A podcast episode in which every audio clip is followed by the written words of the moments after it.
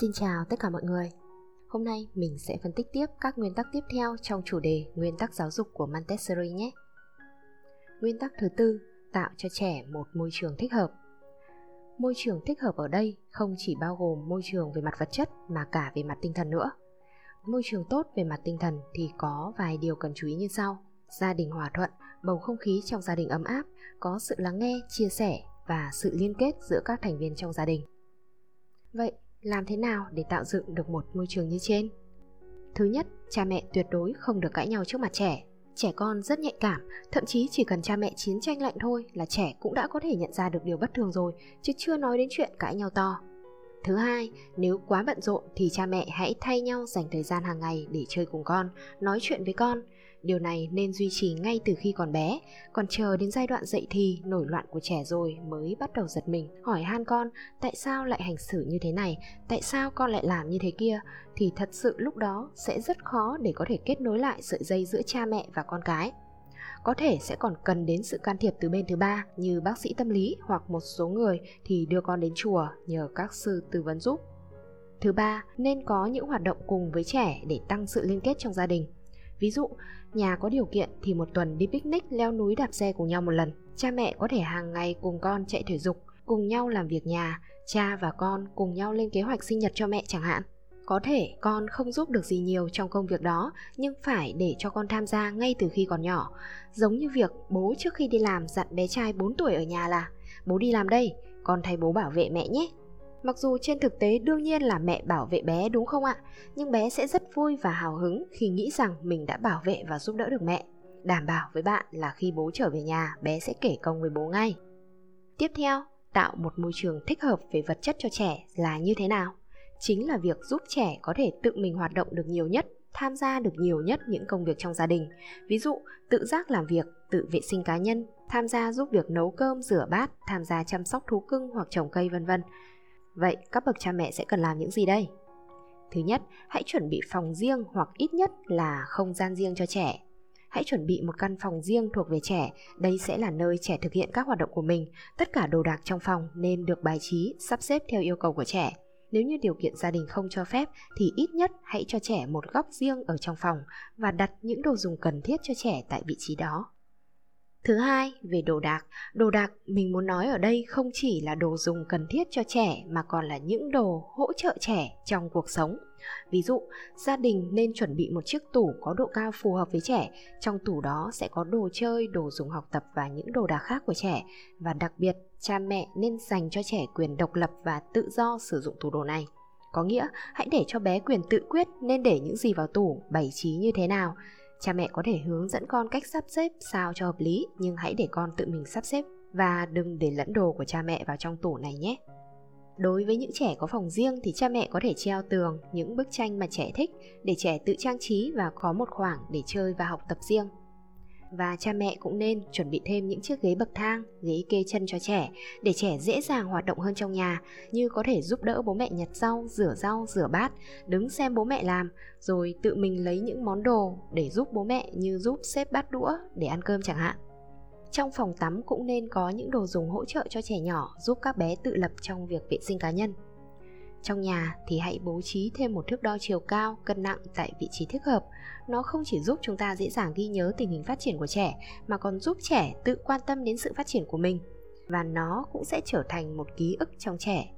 Tôi vẫn còn nhớ rõ ngày bé bố mẹ dành cho hai anh em một góc tường Cứ lâu lâu hai anh em lại đứng vào đó Rồi bố mẹ đo chiều cao cho Vạch trên tường Ghi rõ vào cái vạch đó là ngày tháng năm nào Được bao nhiêu cm Giờ về quê mà nhìn thấy những hình ảnh đó là cả một lượt ký ức ùa về và đây cũng chính là tính gắn kết trong gia đình đấy ạ.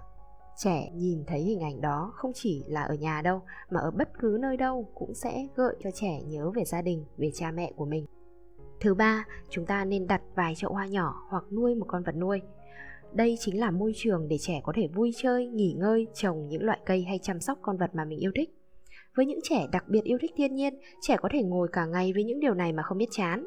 Nếu như điều kiện không cho phép thì ít nhất cha mẹ cũng hãy để vài chậu hoa trong nhà, dù là bất cứ góc nào.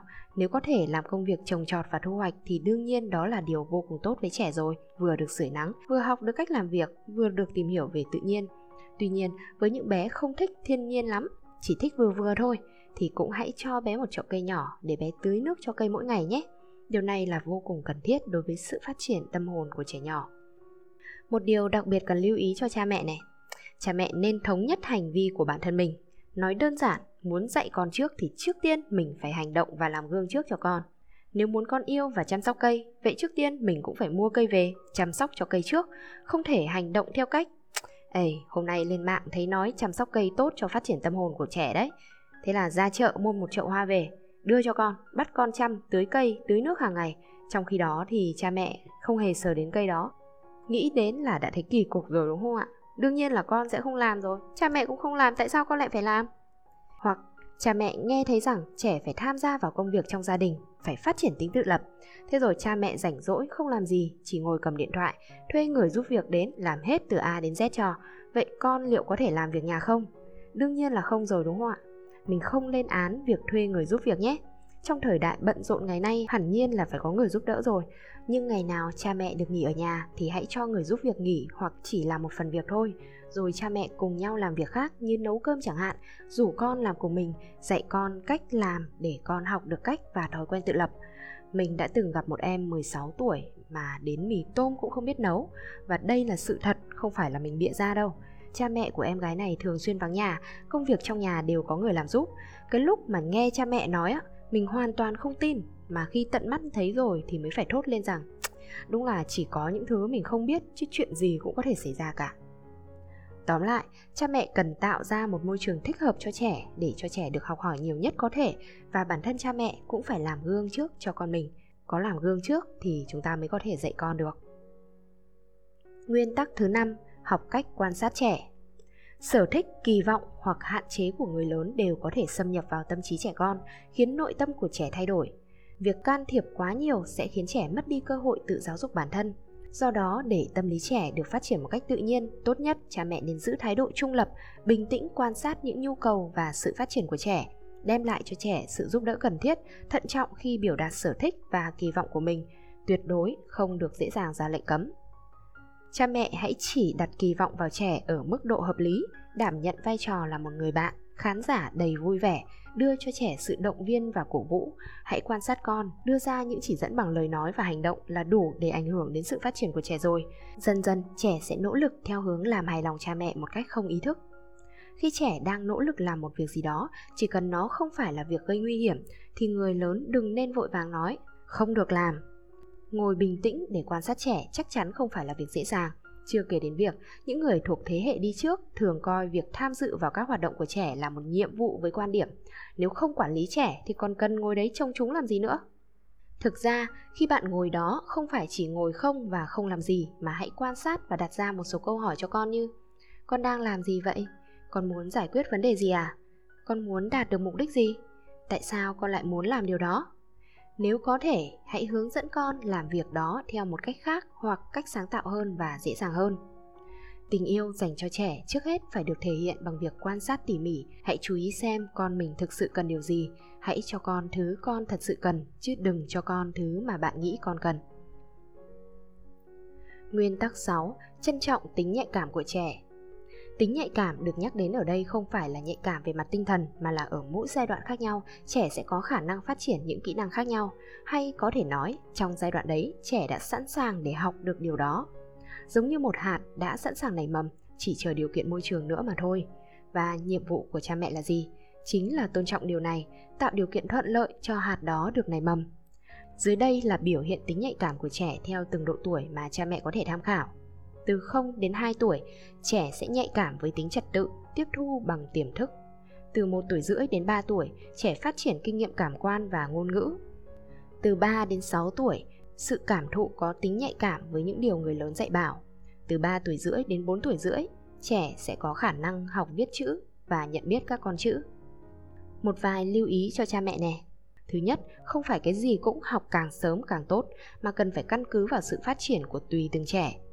Thứ hai, về cơ bản cái khoảng thời gian nhạy cảm của trẻ là tương đối giống nhau, nhưng đối với mỗi đứa trẻ cụ thể thì thời điểm bắt đầu bước vào giai đoạn này là khác nhau. Do đó chúng ta cần quan sát các biểu hiện của trẻ để kịp thời nắm bắt xem con đã sẵn sàng để học hay chưa. Thứ ba, đôi lúc ta thấy trẻ vô duyên vô cớ nổi cáu trong giai đoạn nhạy cảm. Việc trẻ nổi nóng là một biểu hiện bên ngoài của việc một yêu cầu nào đó của trẻ không được thỏa mãn. Trẻ học tập thông qua tính nhạy cảm đối với sự vật là một đặc tính chỉ có ở trẻ nhỏ. Những điều trẻ học được nhờ mỗi khả năng đều có những giai đoạn mẫn cảm nhất định. Cha mẹ cũng đừng quá áp lực, chỉ cần cung cấp một môi trường thích hợp cho trẻ thì trẻ sẽ dần dần học được mà không cần cha mẹ phải chú ý quá kỹ càng. Việc nắm bắt được giai đoạn nhạy cảm này và giúp trẻ phát triển sẽ giúp trẻ dễ dàng học được hơn bởi trong giai đoạn này trẻ có khả năng tự mình điều tiết và lĩnh hội. Ví dụ, bước vào thời kỳ nhạy cảm với học chữ, hãy tạo điều kiện cho con viết chữ, đưa con xem những biển quảng cáo đầu đề báo, đố con nhận diện chữ gì với chữ gì. Đến giai đoạn học đọc rồi thì hãy để con đọc bất cứ chữ nào mà con nhìn thấy, tạo điều kiện thuận lợi cho con học, đáp ứng các yêu cầu thích hợp của con. Ví dụ khi con đề nghị bạn đọc chữ này chữ kia cho con chẳng hạn, thì hãy đọc nó. Dần dần trẻ sẽ tự mình học được. Nguyên tắc 7, không có độc lập sẽ không có tự do. Sự độc lập của trẻ được thể hiện và mài rũa thông qua quá trình nỗ lực của bản thân. Thế nhưng, cha mẹ theo thói quen lại thường chăm sóc trẻ từng ly từng tí một. Ai cũng đều biết rằng dạy một đứa trẻ tự ăn, tự mặc, tự giặt quần áo là một việc hết sức đơn điệu mà lại khó khăn. Việc này đòi hỏi người lớn phải nhẫn nại hơn nhiều so với việc bón cho trẻ ăn, mặc quần áo hộ trẻ. Nhưng việc đó mới là giáo dục, còn việc còn lại sẽ chỉ là chăm sóc mà thôi. Đối với cha mẹ thì chăm sóc con sẽ dễ dàng hơn nhiều so với việc giáo dục con. Vì nếu bạn không có thời gian chăm sóc con, bạn có thể thuê người khác chăm sóc con. Nhưng thuê người khác liệu họ có giáo dục con giúp bạn hay không? Khi chúng ta hộ con làm mọi việc thì cũng là lúc ta đã đóng cánh cửa giúp trẻ tự học hỏi, đồng thời đặt thêm rào cản trên con đường trưởng thành của trẻ. Cũng giống như một người quý tộc sở hữu rất nhiều nô bộc, ông ta càng ngày càng ỉ lại vào việc người khác phục vụ, đến mức không có người khác ông ta không thể tự mình làm việc được nữa. Vậy là từ người sở hữu nô bộc, cuối cùng ông ta lại trở thành nô lệ của những người khác, không có sự độc lập, không thể sống mà thiếu những người nô bộc đó. Hãy cho trẻ tập dần việc tự mình làm việc, tự mình trải nghiệm, nỗ lực và cố gắng. Khi trẻ ăn cơm, hãy để cho trẻ tự xúc, ép trẻ ăn không phải là việc nên làm nhiều trẻ khi rơi vào giai đoạn khủng hoảng thường kém ăn trong một khoảng thời gian nhất định, có thể là vài ngày, có thể là một tuần. So với việc làm sao để con ăn nhiều nhất có thể thì có lẽ cha mẹ nên quan tâm đến việc làm sao để con khỏe mạnh phát triển bình thường, làm sao để tạo điều kiện cho con vận động trao đổi chất. Nhiều phụ huynh bị ám ảnh bởi việc con phải ăn được nhiều, phải béo mập mạp nên sẽ cố gắng cho con ăn nhiều nhất có thể. Đối với những trẻ mà không ăn được thì có lẽ sẽ bị ám ảnh bởi chuyện ăn uống đối với những trẻ mà ăn được thì có thể lại dễ mắc những bệnh béo phì. Hãy đem đến cho trẻ một không gian vận động an toàn không trở ngại. Có rất nhiều trường hợp chúng ta hạn chế vận động của con, lo sợ điều này, nguy hiểm điều kia. Điều cha mẹ cần làm là lường trước các nguy hiểm đó và cho con một không gian vui chơi an toàn. Ví dụ, đừng để nước sôi trong tầm với của trẻ. Hãy bọc lại những góc bàn nguy hiểm để những vật nhỏ dễ nuốt những dung dịch hóa chất nguy hiểm xa tầm với của con, vân vân những sự giúp đỡ không cần thiết thực tế sẽ thành trở ngại ngăn cản sự phát triển tự nhiên của trẻ. Cha mẹ hãy chỉ chuẩn bị những gì cần thiết và để con mình được tự do phát triển. Nguyên tắc 8. Tin tưởng vào việc tự giáo dục ở trẻ. Ngay từ khi sinh ra cho đến trước khi bước vào giai đoạn đến trường học, mỗi trẻ đều có khả năng tự học vô cùng tuyệt vời. Mọi người có thể thấy trong giai đoạn này, trẻ học đi, học cách chạy nhảy, leo trèo, học ngôn ngữ mới, học phân biệt các loại màu sắc, học được cách sử dụng tay sao cho khéo léo và thành thục. Vậy nên việc của cha mẹ cần làm chính là tạo ra những nơi an toàn, môi trường thuận lợi cho sự phát triển, không khí trong lành, thực phẩm thích hợp, nơi vui chơi không độc hại và một cơ hội để trẻ tương tác với những trẻ em khác một môi trường mà trẻ được tôn trọng, yêu mến và cảm nhận được sự ấm áp. Việc còn lại, hãy tin tưởng rằng con mình hoàn toàn có khả năng tự mình học hỏi mọi thứ. Cha mẹ có thể tham khảo một vài trò chơi sau đây để giúp con phát triển trí lực tốt hơn. Trò chơi 1, dùng tay sờ và đoán đồ vật. Cha mẹ hãy bịt mắt con và cho sờ các đồ vật, gọi to tên của đồ vật đó. Cũng có thể cho trẻ di chuyển quanh phòng, dùng tay sờ và đoán tên gọi của đồ vật. Khi trẻ đoán sai, đừng nhắc trẻ mà hãy để trẻ tự mình xem xét. Trò chơi này sẽ giúp thúc đẩy cảm giác thực tế của trẻ đối với hình dáng, kích thước, trọng lượng của vật thể, đồng thời luyện tập cho trẻ ký ức thị giác và ký ức không gian. Trò chơi 2, nặn đất và vẽ tự do. Đây là một hoạt động giúp trẻ thể hiện khả năng tưởng tượng và sức sáng tạo một cách đầy đủ nhất. Một mặt, sự vận động tay sẽ giúp thúc đẩy sự phát triển của trí. Mặt khác, trí lực cũng xuất hiện làm nhiệm vụ chỉ đạo cho sức sáng tạo của trẻ. Ví dụ, khi trẻ tô màu một bông hoa, trẻ sẽ phải nhớ lại xem bông hoa đó là có màu gì, từ đó tay mới hoạt động để tô màu. việc tô màu theo đường nét lại giúp não trẻ ghi nhớ được bông hoa có hình dáng gì. Trò chơi 3. Luyện tập cảm giác về màu sắc Việc trẻ học tô màu cho một bức tranh sẵn có sẽ giúp trẻ gia tăng khả năng quan sát và tưởng tượng đối với sự vật, gia tăng mỹ quan đối với sự kết hợp màu sắc.